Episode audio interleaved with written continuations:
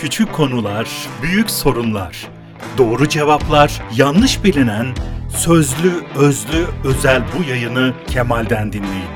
KeyCast Kemal'den dinle başlıyor.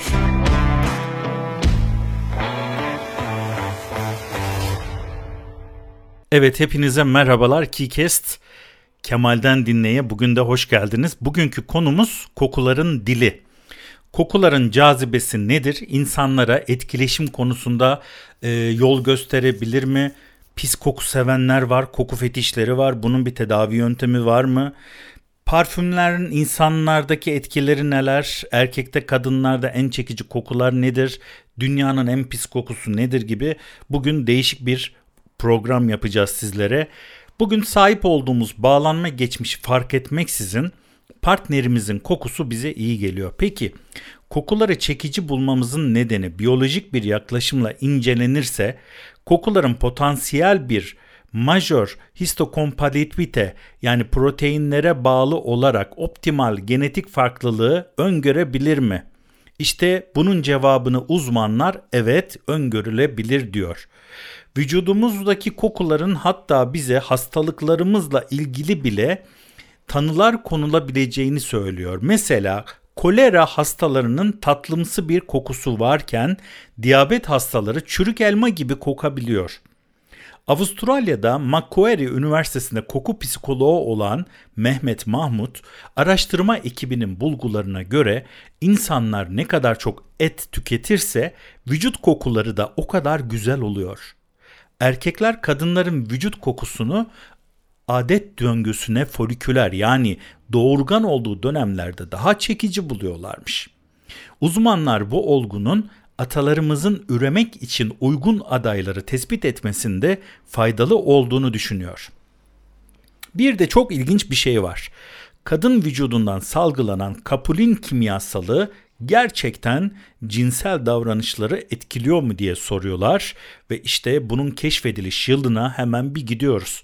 1982 yılında Kapulin ilk olarak Doris Zombe Richard Michael tarafından Rhesus maymunları yani Macaca mulatta maymunları üzerinde yaptıkları deneylerde dişi maymunlarda rastlanıyor. Yaptıkları deneyler Kapuli'nin bu maymunların sosyal yapısı üzerinde şaşırtıcı etkilerini ortaya çıkartıyor. Hormon ve feromon bazında bazı değişiklikler yaptıkları dişi maymunları tek erkeği olan bir süreye yerleştirerek deneylere başlıyorlar. Deneylerden sonra dişi maymunlar doğal hallerine dönebilmeleri için de tedavi ediliyor. Koku olarak burundan algılanan bu kimyasal erkek maymunların hangi dişinin yumurtlama döneminde olduğunu anlamalarını sağlayıp sürüdeki çiftleşme yöneliminin nasıl olduğu konusunda araştırmalar ve bazı ipuçları veriyor. Ancak çiftleşme tercihindeki tek şart tabii ki Capuli'nin varlığı değil. Capuli'nin insan erkekleri üzerindeki etkileri hakkında araştırmalardan ilki Viyana Üniversitesi'nde biyolog olan Astrid Judet ve Karl Graham'e ait. Biyologlar aralarında bariz çekicilik farkı olan kadınların fotoğraflarını genç erkeklere gösterip seslerini dinleterek onlardan çekicilik bazında bir sıralama yapmalarını istiyorlar. Ancak bunu yaparken gizlice odaya sentetik kapulin bırakılıyor. E, sonuçlar itibariyle Capuli'nin kadın cazibesi konusundaki farkları eşitlediği görülüyor. Capuli'ni soluyan erkekler daha az çekici olan kadınları diğer kadınlarla eşdeğer derecede çekici buluyorlar. Ayrıca bu erkeklerin testosteron üretiminin %150 oranında arttığı da belirleniyor. 1997 yılında yapılan bu deney uzun süre bilim camiasında yerini korudu. Ancak 2016 yılında bir başka deney akıllarda soru işareti bıraktı. Megan Ann Williams, Amy Jacobson'un yapmış olduğu deneylerde bu ilk deneyin sonuçlarını alamamışlar. Yani kapulin solumuş ve kontrol grubundaki erkekler üzerinde yapılan gözlemlere göre kapulin herhangi bir eş seçilimine yol açmıyor. Ancak kapulini soluyan erkekler temiz hava soluyan erkeklere göre kendilerini %21 daha çekici olarak değerlendiriyor. 2017 yılına gelindiğinde ise daha keskin ve tatmin edici bir ifadeye ulaşabildik. Yine Megan Ann Williams, Carone Apicella çok daha kapsamlı bir araştırmaya imza atıyorlar. Ivy League Üniversitesi'nde koku almalarını engelleyecek herhangi bir sorunu olmayan rastgele 243 erkek gönüllü seçiliyor. Ancak çalışmanın başlarında bunlardan 12 tanesinin heteroseksüel olmadığı anlaşılınca onlara e, çalışmadan çıkmaları söyleniyor. Kalan denekler ise içinde kadınların olduğu 30 adet fotoğraf gösterileceği ve kadınları çekicilik olarak sıralamaları istenecek ancak e, deney sırasında seçimlerini etkileyebilecek bir çeşit kadın feromuna maruz kalabileceklerini belirtiyorlar. Fakat denekler feromona maruz kalıp kalmadıklarını bilmiyorlar. Yapılan deney sonucunda Capuli'nin erkeklerin cinsel davranışlarını etkileyen gerçek bir feromon olarak değerlendirilebilmesi için 5 şart belirleniyor. Birincisi sentezlenen kapulonin doğal olarak üretilen kapulonin ile aynı koşullarda aynı konsantrasyonda olmalı, aynı, aynı fizyolojik ve davranış reaksiyonlarına sebep olmalı. 2. Kapulin karışımındaki her bir asidi söz konusu reaksiyonlara neden olması için yeterli olmalı. 3. Sadece öngörülen kimyasal karışımların bu reaksiyonlara ortaya çıkarması gerekmekte ve 4. Kapulin iletişimini kolaylaştırarak belirgin bir yolağın varlığı gerekli. Ve beşincisine geldiğimizde kapulin miktarı farklı eş kalitesine ve statüsüne sahip kişiler arasında farklılık gösterilebilmektedir. Söz konusu çalışma açık şekilde birinci maddenin başarısızlığını ve Capuli'nin erkeklerin cinsel tercihlerini etkilemeyeceğini göstermektedir. Yapılan bu araştırmalara göre Capuli'nin erkekler üzerindeki er, e, etkileri tartışılmalıdır. Kapulin üzerinde çalışma yapmış al olan ancak yazıda geçmeyen birçok bilim insanı bulunsa da gelecekte yapılan çok daha fazla çalışma bu kimyasal hakkındaki bilgilerimizi netleştirebilecek.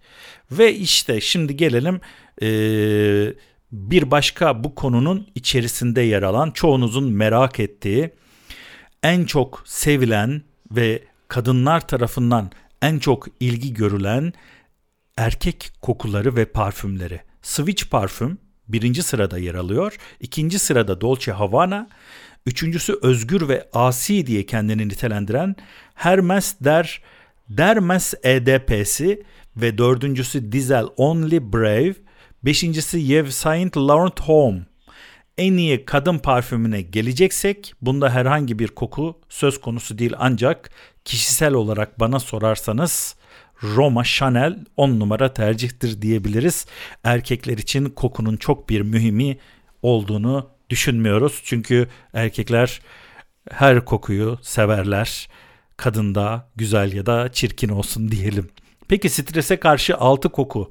Bunlar nelermiş? Lavantaymış. Lavanta uçuğu yağı rahatlatıcı etkisi bakımından üzerinde çok çalışılmış bir yağ Bundan dolayı da stresinizi tamamen alabiliyormuş. Limon ya da e, limon yağı tuzu bir diğer strese iyi gelen kokulardan bir tanesi bergamot. Bergamotun kokusu inanılmaz rahatlatıcı ve sizi gevşetici özelliğe sahip. Misk ada çayı ve yasemin de bu şekilde sıralanarak gidiyor.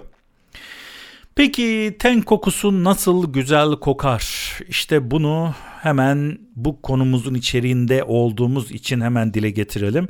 Öncelikle pamuklu giysileri tercih edin. Pamuk emici ve nefes alabilen doğal bir elyaftır. Her gün duş alın, yeterince su için ve sağlıklı beslenin. Koltuk altı tüylerinizi temizleyin, dolabınızın içine bir sabun yerleştirin. Ayaklarınıza iyi bakın, deodorant mutlaka kullanın. Özellikle rolonlar için kanser yapıyor falan diyorlar. Ee, bunu diyen safsatadır. Uzun süre kullanımında bile böyle bir şeyin varlığı ortaya çıkmış değil. Bu tamamen bir şehir efsanesidir. Rolon kullanmak istememeniz için kendinize uydurduğunuz bir bahanedir. Lütfen sudan ve deodoranttan uzak durmayın. Özellikle sıcak mevsime sahip olan bölgelerde yaşıyorsanız. Vücut kokusu aslında vücudunuzun terli bölgelerinde yaşayan bakterilerin hatasıdır. Bakteriler koltuk altlarınız gibi nemli ortamlarda gelişir.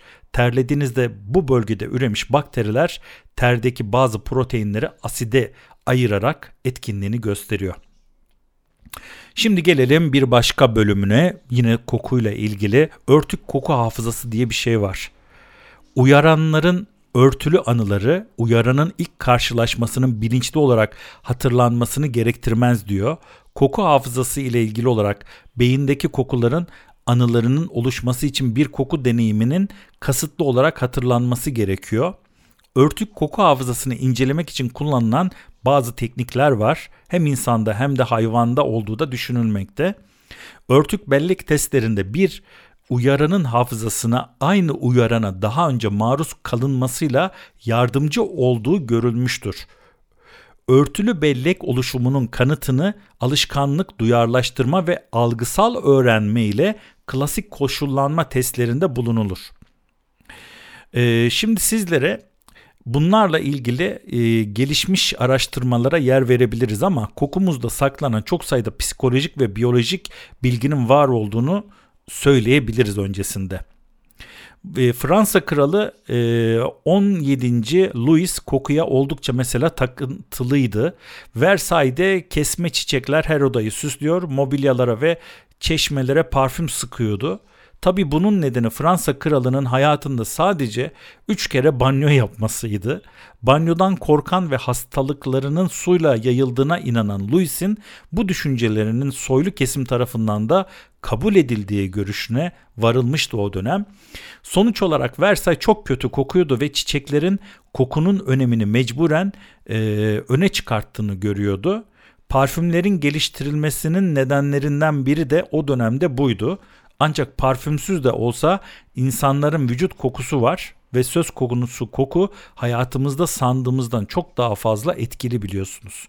Mesela size dediğim gibi özellikle hastalıklarla ilgili e, yukarıda belirtmiştim e, konunun başında işte kolera tatlı e, akut diyabet hastalığına sahip olan kişiler çürük elma gibi kokuyorlar.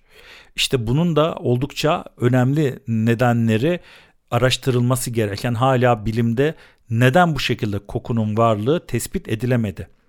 Ama mesela idrar yolu enfeksiyonuna sahipsiniz ve idrar yolunda mesela bu kokuyu da e, anlayabiliyorsunuz kokuyla. İdrar daha keskin kokmaya başladığında idrar yollarında bir mutlaka sorun olduğu görülebiliyor. Gribal enfeksiyonda e, nefesiniz acı acı kokuyor. Bunun nedeni bakterilerin çürümeye başlayan mukoza hücreleriyle besleniyor olması. Ee, karaciğer yetmezliğinde eğer bu sorunu yaşıyorsanız ciltte amonyak kokusu olduğu biliniyor. Sağlıklı bir karaciğer amonyağı doğrudan üre haline dönüşürken bu dönüşüm hastalıklı bir karaciğerde çok daha yavaş oluyor. Gelelim bir diğer belirtiye gastrit.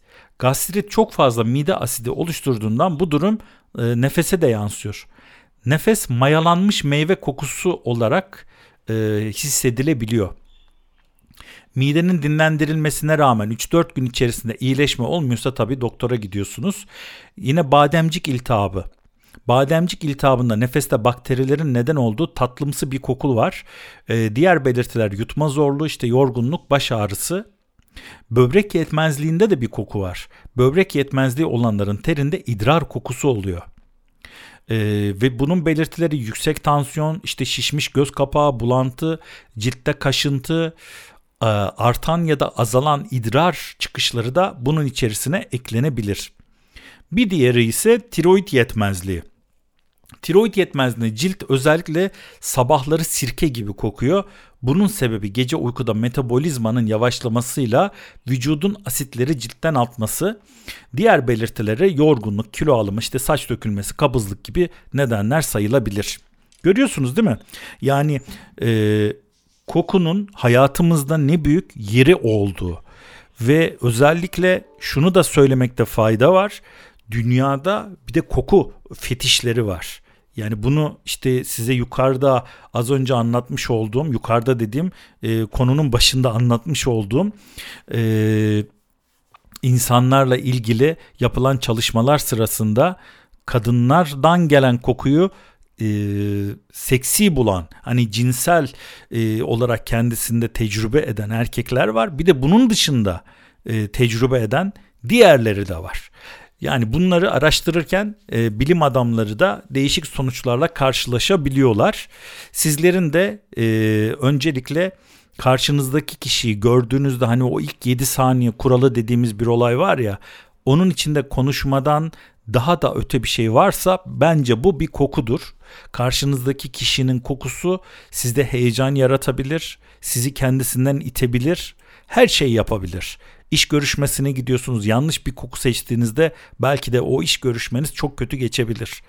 Vücut kokunuz da bu konuda çok değerli. Hani bazı insanların teni kokar deriz. Bunun sebebi nedir? Gerçekten bilimin bu konuda henüz yanıt verebildiği bir durum yok. Sadece kişilerin vücudunda üretilen fazla bakteri ve nemli e, aşırı terleme buna etken olduğu söyleniyor ama asıl nedeni bilinmiyor. E, biz o nedenle diyelim biraz daha doğal olarak e, yeni doğan çocuklarınızı tuzlayın, tuzlamaya devam edin. E, salamurası gibi diyelim. Bilim adamları buna karşı çıkıyorlar ama hala bu gelenekler tutuyor mu? Tabii ki tutuyor. Hepinize dinlediğiniz için teşekkür ederim. Keycast Kemal'den dinle bir başka bölümde yeni bir konuyla karşınızda olacağız. Hoşçakalın. Küçük konular, büyük sorunlar.